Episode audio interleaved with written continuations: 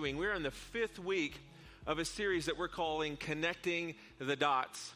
And what we've been doing in this series is we've been really kind of exploring what it takes. If I'm going to be honest, I feel like I explain what we're doing in this series differently every week, but it's really still coming together. Uh, we're explaining how we can love well. And today, if you've got your Bibles, we're going to be in Mark chapter 5 and exploring that together. But it is February. I don't know if you know that but it's February, praise the Lord. I know that some of you felt like January was like three months long. And for me, January just went straight by. I had some people tell me it went by too quickly. Those people cannot be my friends. I cannot wait until January is over every year. Just bring on the spring. But it's February, and we call this the love month. At least the first two weeks of it is. Like once Valentine's Day is over, we all forget about love. But Valentine's Day is coming up pretty quickly. And of course, there's all these love quotes I've been seeing and hearing. And I heard this love quote recently this week, and I thought it was profound. So I had to research where it actually come, came from. And it came from a book that was written in the 1800s by Dostoevsky, who is a Russian writer. And the book is called The Brothers Karamazov. And in this book, part of this book, there's this rich, wealthy woman that goes and talks to a monk, and she's talking to this monk, and she says, How is it possible for me to know God or even know that God exists? And the monk tells her that God is love. And so, in order to get close to God, in order to experience God, you have to put love in practice. And she tells this monk that she often daydreams about giving up her life of wealth. And instead, she wants, sometimes she dreams about living a life that's devoted in selfless service to others. That's what she wants to do. But she says that dream quickly fades when it crosses her mind how ungrateful people are. It crosses her mind that when she brings people soup, they'll complain that it's too cold. When she gives them bread, they'll complain that it's not fresh enough. That when she makes them a bed, they'll complain that it's too hard. And she confesses that she cannot bear that ingratitude and that thanklessness, so that dream quickly fades. And what that monk says to her is that quote I heard this week. He says, Love and practice is a harsh and dreadful thing compared to love and dreams. Love and practice is a harsh and dreadful thing compared to love and dreams. Jesus was once asked an interesting question. It says in Matthew 22, starting in verse 36, it says, Teacher, which is the greatest, which is the great commandment in the law? And he said to him, You shall love the Lord your God with all your heart and with all your soul and with all your mind. This is the great and first commandment. And the second is like it. You shall love your neighbor as yourself. On these two commandments depend all the law and the prophets. At the center of Jesus' message when he walked on earth is that our love for God is evidenced on how well we love others. And that's why some of us, we're still Christians. Despite, the fact that the church has been hijacked and thrown under the bus, we, we still believe that Jesus is who he says he is. And Paul puts it this way in Romans 13 8. He says, Owe no one anything except to love each other, for the one who loves another has fulfilled the law. And Jesus is at the center of our faith. And at the center of our faith is the most loving act of all time that included a kind of love that included pursuit. Jesus was pursuing us, it included sacrifice. Jesus died the death that we deserve. And that grace and that love was on display on the cross. And that's what we all want. We all want a life that is demonstrated in love. John, who was one of Jesus' closest friends, that later in John's life, after Jesus resurrected from the dead, after he ascended into heaven, John writes this in 1 John 4:20. He says, "If anyone says, I love God and hates his brother, he is a liar." For he who does not love his brother whom he has seen cannot love God whom he has not seen. In other words, loving well is the goal of the Christian life. Loving well is the goal of the Christian life. Paul says in Galatians 5 6 that the only thing that matters is faith expressing itself through love. We say that, we feel that, man, we even sing that, we believe that theologically, but sometimes it begins to break down because love and practice is a harsh and dreadful thing compared to love and dreams. And what this series has been about is connecting the dots from love and dreams to love and practice. How do we get from the point that we say we say we believe in Jesus and actually acting it out, actually applying it to the deep areas of our life that we're afraid to let anyone go into, much less even ourselves? How do we connect those dots? That's what we've been doing. And we can imagine, we can imagine what it would be like to love our life group, to love our families well, to love our church well, to love our town well, to even to love our enemies well. But again, love and practice is really hard. It's harsh, it's dreadful. And one of those reasons why that so few of us can love on that kind of level is because most of us apply biblical truth to the relationship skills we learned while growing up through osmosis. We, we learned what maybe love is uh, through our family, and then we hear this biblical truth and we apply it to that, and that's not quite what's going on. So, case in point, some of us heard uh, speak truth in love. So speak truth in love. And what that's turned into is you are an incredibly blunt and rude person that speaks out loud your assumptions about other people's intentions. You just walk up to them and be like, How dare you? How could you? And that's who you are.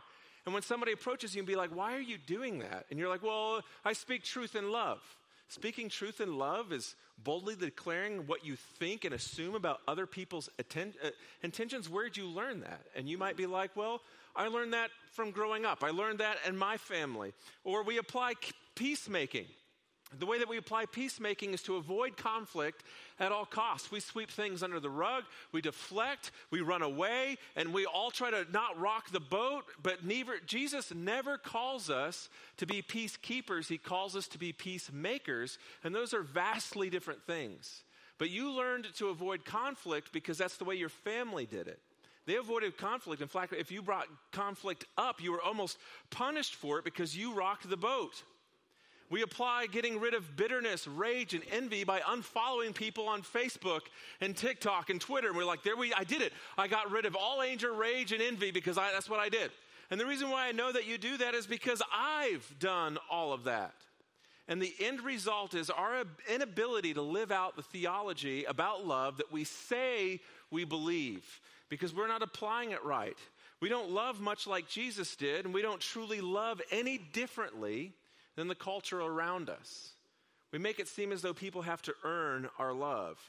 And what we've been learning the last five weeks is skills that help us live out that Christian theology of love in real and tangible ways. And today we're talking about two of those skills one skill that you can stop, and one skill that you can start. And so we're talking about stop mind reading. And we're going we're to talk about start clarifying your expectations.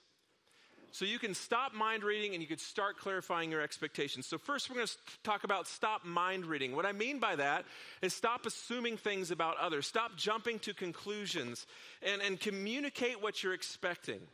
If we say we love others, this is an extremely practical way that we can do that. And I want to try an experiment on you. I love experimenting on you. It's a lot of fun. You should try it sometime. But in 1944, these two scientists got together and they put together a film, and I want to show it to you, and I just want to get your, your, your thoughts on this. Um, so I'm going to let it run for a little bit here. It's an old film, okay? Calm down. Maybe. There it is. All right. Okay. All right. What's going on? What is happening? What even is this?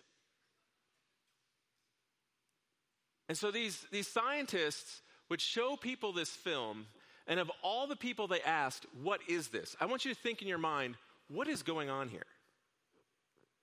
And you might come up with an elaborate story.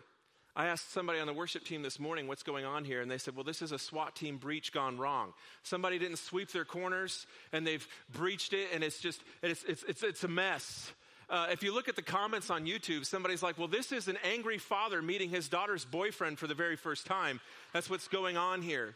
Uh, some other people were like, well, this is obviously the circle is the warden. Uh, he's introducing a new prisoner to a jail cell, and the big triangle is Big Bubba J, and, uh, and he's angry at homie J Slice Money, and, and that's what's going on in this. When I first watched it, I was angry at the big triangle. Like, what is your problem? You need therapy.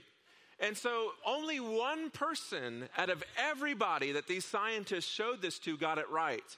And, and the correct answer is these are shapes moving along a two dimensional plane. And that's it. But everybody else tells themselves a story to make sense of what it is that they're seeing.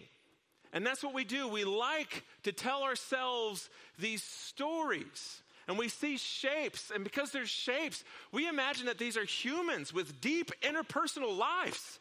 They're just like going through stuff. And because the way that human beings try to explain things that they don't understand, almost unconsciously, without us even knowing that it happens, is we begin telling ourselves stories.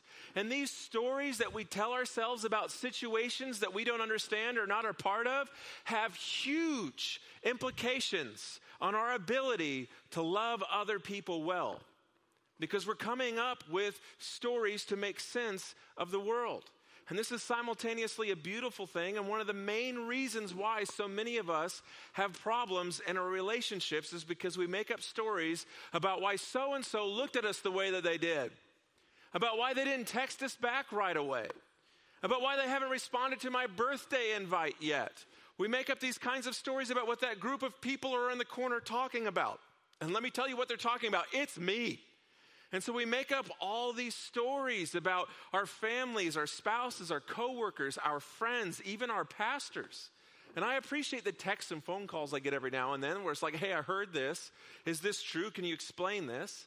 You know, I might go to a grocery store and I leave Ingles and you leave too, and you and I end up at Walmart and you're at Walmart. Next thing you know, you're thinking that I avoided you in Ingles and decided I was going to shop at Walmart because you were at Ingles. And then you stalked me over to Walmart? Is that what went down? And it was just, it's just weird. And none of those stories are true. And sometimes I look around, I'm like, I haven't seen that family in a while. What did I say?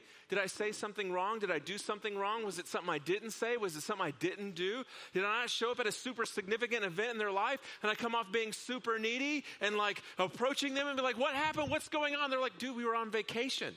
That's it. We were on vacation for like a week and then we got COVID for 17 weeks. That's why we haven't been to church in in a long time. But I'm always telling myself a story. When somebody posts something online, I can't tell you how often I think they posted that knowing that I would see it.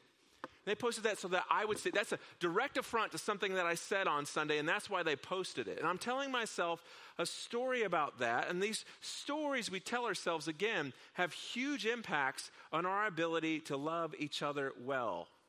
We have to decide we're going to stop mind reading, we're going to verify this story we're telling ourselves to a person in person instead of in our minds. And Proverbs, the ancient Hebrew book of wisdom, has a lot to say about this. It says in Proverbs 18:2, "A fool takes no pleasure in understanding, but only in expressing his opinion." In Proverbs 18:13, it says, "If one gives an answer for before he hears, it is his folly and shame." In 1815, it says, An intelligent heart acquires knowledge, and the ear of the wise seeks knowledge. The ninth commandment that God gives his people is this God says in Exodus 20:16, He says, You shall not bear false witness against your neighbor. What was going on here is God is restructuring this community of slaves that just got out of Egypt through the Exodus. He's restructuring them to make them a community, a nation of priests that is going to show the world what God is like. And he's giving them some baseline ways. If you behave this way and don't do these things, your community is going to flourish.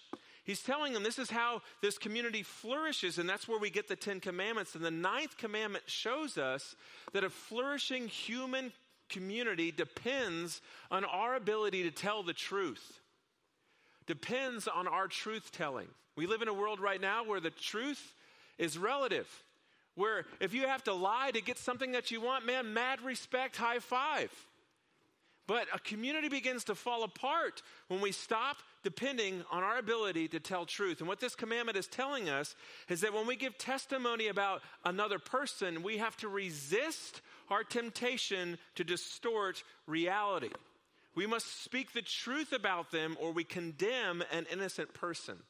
You see, the Ten Commandments is, is, is essentially condemning the most extreme form of any particular sin. So when it says, thou shalt not murder, that's the most extreme form of hate. When it says don't commit adultery, that's the most extreme form of sexual sin. And when it says to us in that ninth commandment that, that what it's doing for us is it's condemning, it's telling us to not tell the deadliest lie. And the deadliest lie is one that condemns an innocent person for a crime they didn't commit. And when we jump to conclusions about other people, we're, we're saying things that likely are not true. When we assume what we know something about what somebody did, and we tell ourselves a story about something somebody, uh, somebody else did based on our opinions and our observations, we are risking believing or even telling a lie about that person that condemns them, and that is bearing false witness. We especially do this when that other person has hurt us or disappointed us. When they've hurt us or disappointed us, man, we go straight to an assumption, straight to some kind of weird story. And when we do that, we enter an alternate and false world. And when you enter into an alternate and false world, you're in danger of even alienating yourself from God because God only exists in what is true and what is real. And we wreck relationships by creating needless confusion and conflict. So we need to stop mind reading. Because mind reading and assumptions can absolutely destroy lives. And nearly every relational problem that I've had in my life has had its root in me just making assumptions about people, had its root in stories that I, we tell ourselves about other people. Assumptions that were not communicated by me to others or from others to me. And a beautiful example of this is Mary, the mother of Jesus. It's a beautiful and moving example. Mary gets pregnant outside of marriage. You can imagine in that kind of society, she's pregnant and she's not married yet. What people are saying about her, what people are saying about Joseph, yet at the same time, it doesn't say that she's freaking out about it. She just ponders these things in her heart, even though this is what's going on. When, when it says that Joseph plans to divorce her quietly, you have to believe that that was common knowledge or it wouldn't have been in the Bible. And at the same time, it doesn't say that, that Mary harbored resentment towards Joseph for trying to divorce her quietly for getting pregnant outside of marriage. That doesn't happen. And then later, when she's nine months pregnant, after a super long journey back to Bethlehem, and when the, and she gets there tired and maybe sweating and smelling and just needing a cold or a warm bath, she gets to the inn, and the innkeeper says, I have no room for this pregnant woman. She doesn't go all Karen on him and say, I need to speak to the manager. She doesn't leave a one star review. She doesn't do a TikTok video like rage bait type thing about the innkeeper in the inn. All we know is she just pondered these things in her heart. And then later, shortly after Jesus is born, they go to the temple to consecrate little infant baby Jesus. They sacrifice two doves, and there's this man there, Simeon. And he's been told by the Holy Spirit that he's not going to die before he sees the Messiah. He sees baby Jesus and he's like, This is the Messiah. And he runs up and he tells Mary, This, this child is going to be pierced, and a sword will pierce through your own soul. And Mary's like, Wow, that is so beautiful. Thank you so much. That's so great. I'm going to sew that and put it on a pillow in his crib. No. I mean, imagine what happens. She doesn't freak out and be like, You're weird. She ponders these things in her heart. That's what she does. And I, she doesn't call any, anyone who would listen about it. She just ponders it in her heart. She, she could have convinced herself that there was something wrong with her, that there was something wrong with little baby Jesus, something wrong with other people, but she appears to d- demonstrate great restraint and not telling herself negative stories about others. And her ability to not take these things personally, I believe, was a secret part of why her spirituality was so great. So we have something that we can stop doing. We can stop mind reading, stop making assumptions. And there's something that we can start doing.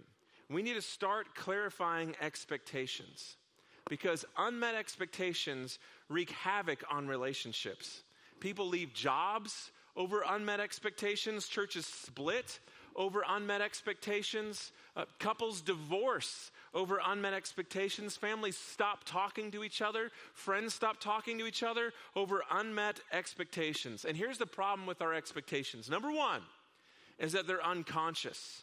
They're unconscious. The devious thing about unmet expectations is we often don't realize that we have expectations for people until those go unmet and we're angry about it. We don't even realize that they're there. They live and roll around in our subconscious until somebody disappoints us. When Malika and I first got married, uh, the biggest argument or tension we've ever had was over something you might consider small, but it was over the fact that I worked two years without taking a vacation. And I just, I didn't know how to vacation. I didn't know that that was a thing. We were young. We got married when we were 20. We had no money. I was looking at, like, we could take a vacation somewhere, or I could buy a 60 inch television and have that forever. That's what I wanted. I want to spend my money on cool stuff. And then Malika was like, I don't feel like you love me. Because to her, the fact that I didn't have a vacation on the calendar meant that I would rather be at work than spending time with her. That I would rather have nice stuff like a television than going on a sweet trip with her and, and, and growing to know and love each other better because we spent time together. And that I just, my expectation was that, yeah, we'll take a vacation every Christmas. But her expectation was that we would spend time together throughout the year, that we would take time off, that we'd reflect on our relationship and each other. And it was kind of an unspoken ex- expectation of mine that maybe we wouldn't do those things to save money. And her expectation was, let's spend all our money and go on a sweet trip. And I got to tell you, she won. And uh, that's part of the reason we've been married nearly 20 years. So there you go. So they're often unconscious. Number two is they're often unrealistic. If I could be honest, they're unrealistic. The expectations that we have are these illusions that we have about people. We have these un- unrealistic expectations about our leaders, about our friends, about our life group, about our church, about our town. For example, we think a good friend or spouse or pastor should be available on a moment's notice, regardless of the time or the hour, to meet our needs immediately. And that's not realistic, but we just place those on people. Or we think that the church should be exactly like Acts chapter 2. We read Acts chapter 2. Why isn't the church doing this? Why isn't the church making this happen? But if you read the rest of the Bible, if the church was like that, none of the rest of the New Testament would have ever been written. Because Acts chapter 2 happened, they didn't do those things, and so Paul had to write them all these letters. In fact, a few chapters later in Acts chapter 5, two people died because of their lies and hypocrisy. And the church isn't a perfect place. If you look around, this is just a room full of sinners, of which I am the chief. That's what this is. We're not going to meet your expectations in those ways. So they're unconscious, they're unrealistic, and they're often unspoken they're unspoken. We often tell, we, we often never tell somebody about our expectations, but as soon as they don't meet our expectations, we're angry and we're hurt and we're disappointed, even though they had no idea that that was an expectation of ours. And then lastly, they're not agreed upon. They're just not agreed upon. You might have talked about it, and you may have done one of those things where it's like, hey, you know what would be cool? It'd be cool if we went skydiving in March. And then March comes and goes, and you didn't go skydiving, so you're angry at that person. When all they did was respond to you with be, was like, yeah, that would be cool. But you never made a plan. They never said, yes, I will do that. But in your mind, it's like this expectation that you have for them that you're going to make this happen. It's unagreed upon. And we have passive aggressively set our expectations out loud, or even we've put them in writing, but we've never had an adult conversation with the other person where they agreed to that expectation. And expectations are only valued when they've been mutually agreed upon. Now, some of you are like, four things? This sounds like a lot of work. Let me just tell you, being an adult is a lot of work. That's what it takes. It is a lot of work. And some of us, we didn't expect that. That was an expectation that adulting would be easy. And we see that the grass is greener on the other side. And it's greener on the other side because they put the work in. They're making that happen. And your expectations of your spouse, your friends, me as one of your pastors, me as a pastor for you, those things need to be expressed out loud. They need to be established. But for those expe- expectations to be established, expectations must be conscious, realistic, spoken, and agreed upon. And once you've done that, write these things down. Write them down and practice them. like later, if there's, there's a, some, something tense in a relationship right now, some relational strife, it's likely that one of these things is broken down. And let me just tell you practice, practice, practice. It takes practice. And I know that's not how we do things. Typically, how we do things is we go, man, I heard that. That moved me. I felt that, and therefore I am that thing now. And that's not how it works. You have to practice it, you have to work on it so it becomes part of who you are. But I want to get kind of deeper and have this conversation, kind of an adult conversation uh, about some things. Uh, and one of those things is what happens when an expectation is unmet. When an expectation is unmet, like let's say your friend group has a movie night, and every Monday night your friends come over for that movie, and one of your friends, two of your friends get married, and now they're not showing up on, on, on movie night, and that's egregious to you. That should have been part of their vows that they were going to come to your house on Monday night every, uh, every week for movie night. And, but now they're not able to meet that expectation. What happens when an expectation is unmet? This expectation needs to move to a hope, and you can grieve the loss of it. So now instead of expecting your friend to be there on Monday nights, you can hope that they are. And grieve the loss of having them sit in the corner and shoving popcorn up their nose every Monday night, that you don't get to see that anymore. So it needs to move from an expectation to a hope. And maybe your friend felt like they couldn't say no. And if they can't say no to you, then it's not a request, it's not an expectation, it's a demand. Maybe they felt like they just couldn't say no to you. But here's one deep conversation I feel like we need to have is what happens when God doesn't meet our expectations? What happens when it's God who doesn't meet our expectations? All of us want to know what God is doing, when God's going to do it, and, and what it's going to look like when God is done doing the thing we need Him to do. Because deep down, what we really want is we want control of God. We say, God, I'll do this for you, I'll do that for you, but you're going to need to do this for, for, for me. I expect you to make me happy. I expect for you to make me stable. I expect that I'm not going to go through any suffering. And if I do, can I go through it all at one time? Don't just spread it out throughout my life. I just want to get this thing over with. But God is faithful, God is just, and God is loving. But the way that God expresses his faithfulness, the way that we see his justice in our lives, the way that we see his love in our life, become a reality is often not in the way that we thought it should go. In Mark chapter 5, there's this incredible story. It's an incredible story because it's an overlapping story, it's an intertwined story. There's lots of moving parts, and it has everything to do with expectations. It's a familiar story. We're going to read it together starting in verse 21. It says, And when Jesus had crossed again in the boat to the other side, a great crowd gathered about him, and he was beside the sea. Then came one of the rulers of the synagogue, Jairus by name, and seeing him, he fell at his feet and implored him earnestly, saying, My little daughter is at the point of death. Come and lay your hands on her that she may be made well and live. Right there, Jairus is expressing an expectation. Jesus, this is your basic miracle. It's going to be super easy peasy. You're going to lay hands on her. Her health is going to be restored. We're going to move on with her life. It's going to be great.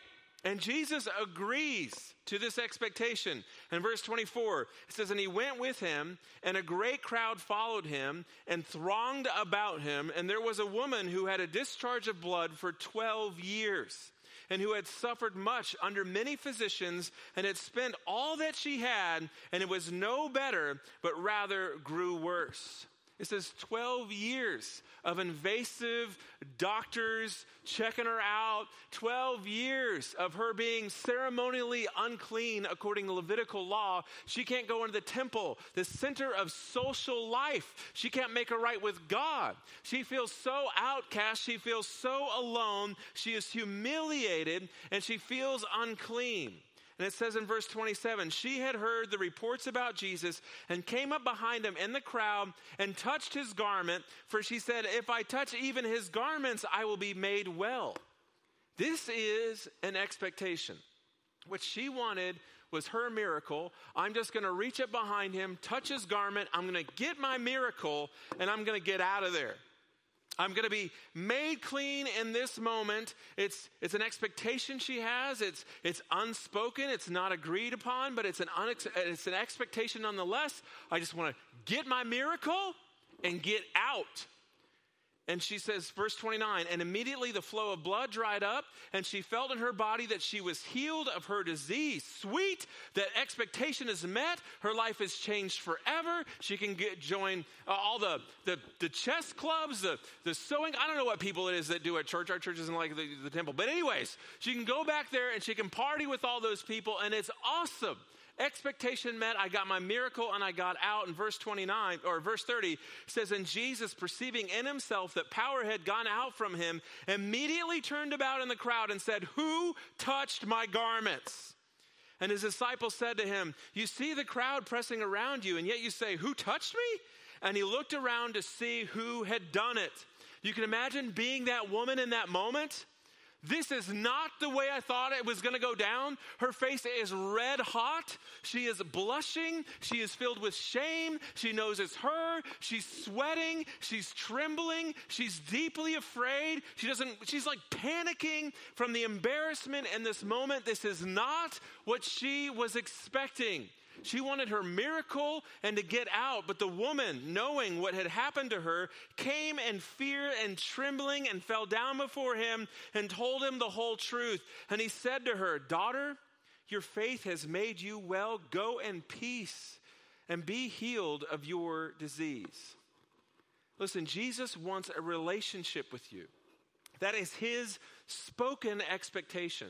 He wants to know you. He's not content with you just trying to touch his robe and get your miracle and bounce. My hope and prayer is that you didn't come to church today to get your miracle. You came to church today to know Jesus, to get to know Him, because that's what He wants. He wants to look you in the eye. He wants to know you. He wants you to know that you, He knows your story. He wants to encourage you. He wants to bless you, and He wants to love you. And here's the other thing about the situation I believe that Jesus knows who touched him. The Bible is full of Jesus knowing what the, the Pharisees are thinking.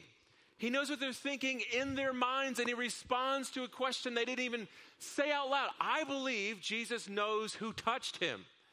So not only is he spinning around, causing a scene so that he can personally look this woman in the eye and bless her, but I believe that he is stalling.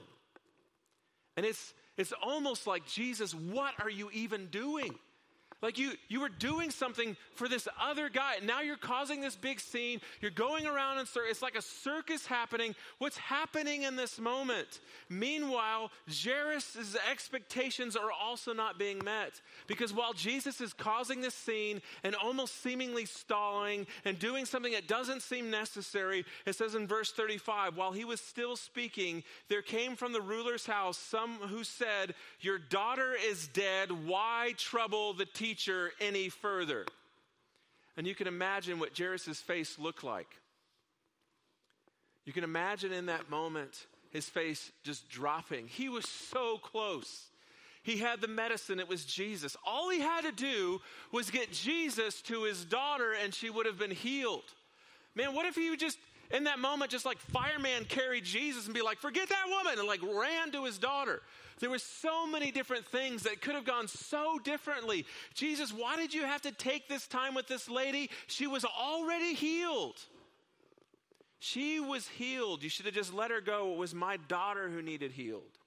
And verse 36, it says, But overhearing what they said, Jesus said to the ruler of the synagogue, Do not fear, only believe. And he allowed no one to follow him except Peter and James and John, the brother of James. They came to the house of the ruler of the synagogue, and Jesus saw a commotion, people weeping and wailing loudly. And when he had entered, he said to them, Why are you making a commotion and weeping? The child is not dead, but sleeping. And they laughed at him. But he put all them put them all outside and took the child's father and mother and those who were with him and went in where the child was. Taking her by the hand, he said to her, Talitha cumi, which means, little girl, I say to you, arise. And immediately the girl got up and began walking, for she was 12 years of age, and they were immediately overcome with amazement. And he strictly charged them that no one should know this and told them to give her something to eat. You're wondering why he said, Don't tell anybody, you can listen to last week's message about limits. But none of these people got what they were expecting. What the woman got was this reorientation from superstition and religion into actually having a relationship with her Creator. I mean, she was just superstitious, man. All she needed to do was throw some salt over her shoulder and she would be healed. And Jesus was like, No, that's not what this is about. I want a relationship with you. Jairus signed up for healing, but what he got was a resurrection. That's not what he was expecting. That's not what he wanted. God never meets our expectations. Sometimes he exceeds our expectations. And sometimes it takes a very long time to see how God exceeds our expectations. And we need to realize the expectations we have on God. And we need to live at peace, knowing that God's only motivation for us is love, even though some of us are still waiting to be parents. Some of us are still waiting to be healed. Some of us are still waiting for God to provide for us in the unique way that we've been praying for. Some of us are still waiting for that child to come home. Some of us are still waiting for that family member to love Jesus the way that we do. And if we're honest, we're disappointed with where God has us right now. And we have to have a very real conversation with God. We have to say to God, God, I release to you my expectations. I trust you. And I want a relationship with you. And I want our relationship to heal so that we can get back on this path and continue to grow together. And sometimes we have to go through the pain of death to see a resurrection. And that might be a really hard place for you to get even today because what seemed to be a message about how you treat other people, and now it's become a message about you and God. And you never realized that you had all this stuff with God, and that in fact you were hurt and disappointed because you had expectations for God. And God says we won't understand his ways. He says it takes trust, it takes surrender, like the woman did, like Jairus did, to the plan of God as we surrender our plans and our expectations to him. And maybe right now the Holy Spirit is bringing up something or someone you need to forgive. And you need to forgive them not because of what they've done to you, but because of your expectations and your assumptions have just gone wild. Or maybe the Holy Spirit is revealing to you where you need to surrender control of your life and your expectations to God's greater plan for you. You need to take some time, have that adult conversation with God, and make that right. And however that looks for you, God says this over you in Jeremiah 29 11. For I know the plans I have for you, declares the Lord plans for welfare and not for evil, to give you a future and a hope. We have to trust that. Let's pray together. Father, I pray in this moment, God, that many of us right now, some of us are seeing some tension in our relationships and our ability to love other people well, the way that you've called us to love, the way that the Christian life defines what love is. And if we're honest, the reason why that love has stopped is not because the source isn't perfect, but because there's a kink in the hose. That was put there because of our expectations that we've put on other people, the assumptions we have about other people. God, I pray that we could be a people that have the hard conversations that can say in honesty, I have these expectations, I have these assumptions.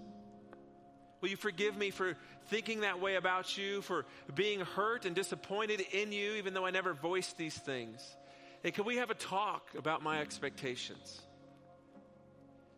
God, in maybe a deeper way, I pray right now for those of us who, if we're honest, you haven't met our expectations. God, I pray that we can get to a place of trust, a place of knowing that, God, you have not sinned against us, that you are full of justice, that you're full of faithfulness, that you're full of a love that even we don't understand and we only aspire to. God, and as those things are made real in our life, God, I pray that we would trust your plan. As even now we can look back at our life and say, that's not the way I would have planned it. I would not choose to go through that again. But if I had not, things would be wildly different for me. God, I pray that we could see your grace alive in our life as we have that conversation with you, that we want to trust you. God, and I pray for that person in this room who, for the very first time, is hearing about the Christian life this way is hearing about Jesus' deep and undying love for us. A love that the Bible tells us cannot be separated by height, death, nakedness, famine, angels, or demons. Nothing can come between the love that you have for us. God, I pray right now that they would begin a conversation with you. Conversation, the sincerity of their heart that sounds something like, God, I'm a sinner in need of a Savior. I believe that what you did on that cross was for me because I mess love up. God, please forgive me. I want to follow you. I want to become more like Jesus. I want to know you. I want to go where you asked me to go. I want to do what you asked me to do. And God, tomorrow when they fail, when they're not good at this, when they end up making assumptions about others and about you, God, that they won't run from you, they'll run to you because Jesus lived a perfect life on our behalf and gave up that life, died in our place. We are dressed in his righteousness as he became our sin. God, I pray that somebody in this room right now, for the very first time, is getting saved, is getting redeemed, is being renewed and restored. We pray all these things in Jesus' name. Amen. Well, today is Communion Sunday. It's an opportunity for us to apply this in a very real way. Uh, on your chairs this morning, you'll see one of these cups, these thingies. One day in the future, we might pass bread again. I don't know, that just seems really weird right now, but maybe. But for right now, this is how we experience the Passover, the communion together. And what this is, if, if you're not yet a believer in this room, I would invite you to watch, maybe not participate. This is for the believers in this room. This is for us to remind ourselves, to realign ourselves with Jesus' mission here on earth and what it is that he actually did for us. So if you would, if you would peel back that first layer, you'll see a piece of unleavened bread. The Bible tells us that that last day before Jesus died, Jesus ate with his disciples. They were celebrating something called the Passover. Jesus grabbed the bread, he blessed it, he broke it, and he gave it away, something Jesus often did. When it came to the loaves and the fish, he blessed it, he broke it, and gave it away. And instead of that blessing and breaking it, things seemed to multiply. Jesus' body was blessed. I mean, he was God, he lived a perfect life, and it was broken. It was broken on that cross. He was whipped until he no longer looked like a man. He was spat upon. He was mocked. He was stripped naked. He had a crown of thorns shoved into his head until it bled. He had his beard plucked out. He had nails that pierced his hands and his feet. And he was suspended in the air. He was broken because he drank the full cup of the wrath of God. Not one drop was left for you and I. And the Bible says it was for the joy set before him that his body, his brokenness, would be multiplied through us, Christians, which means little Christ. People who aspire and have the audacity to say, we want to love the way Jesus loves. And a high price was paid for us. So let's take a moment to pray among ourselves to make sure our hearts are in the right place. Then I'll pray for us together before we eat this bread.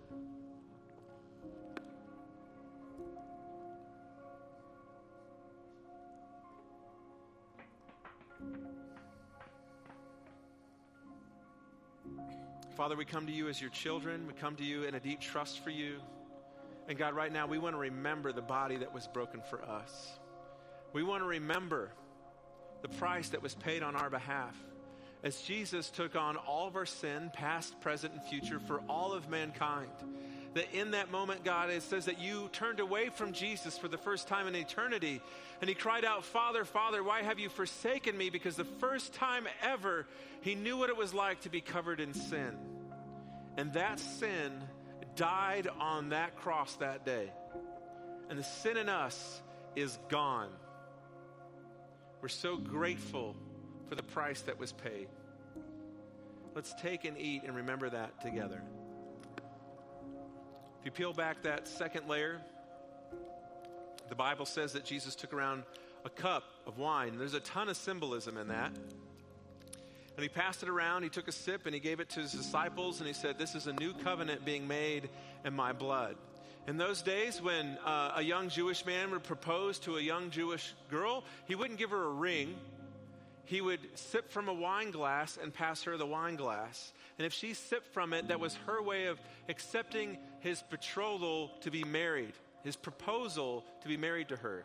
This is Jesus' new covenant being made in his blood, and that is a powerful thing. The old covenant was that grace and forgiveness was attached to a sacrifice we made in a temple somewhere, and now grace and forgiveness is made available to us every day, every moment, because Jesus is in us. We are the temple, and he is making us new from the inside out. He comes into a space that the world has slapped a label on and said, That is condemned. And he said, No, this place is pretty sweet. I, I can see a future here and He moves in and He renews it from the inside out. He restores us and He makes us beautiful and He will never abandon us. It's a new covenant that we often take for granted that Jesus is here and that the forgiveness and deep conversations we need to have are available to us moment by moment. Let's take and drink and remember that new covenant together.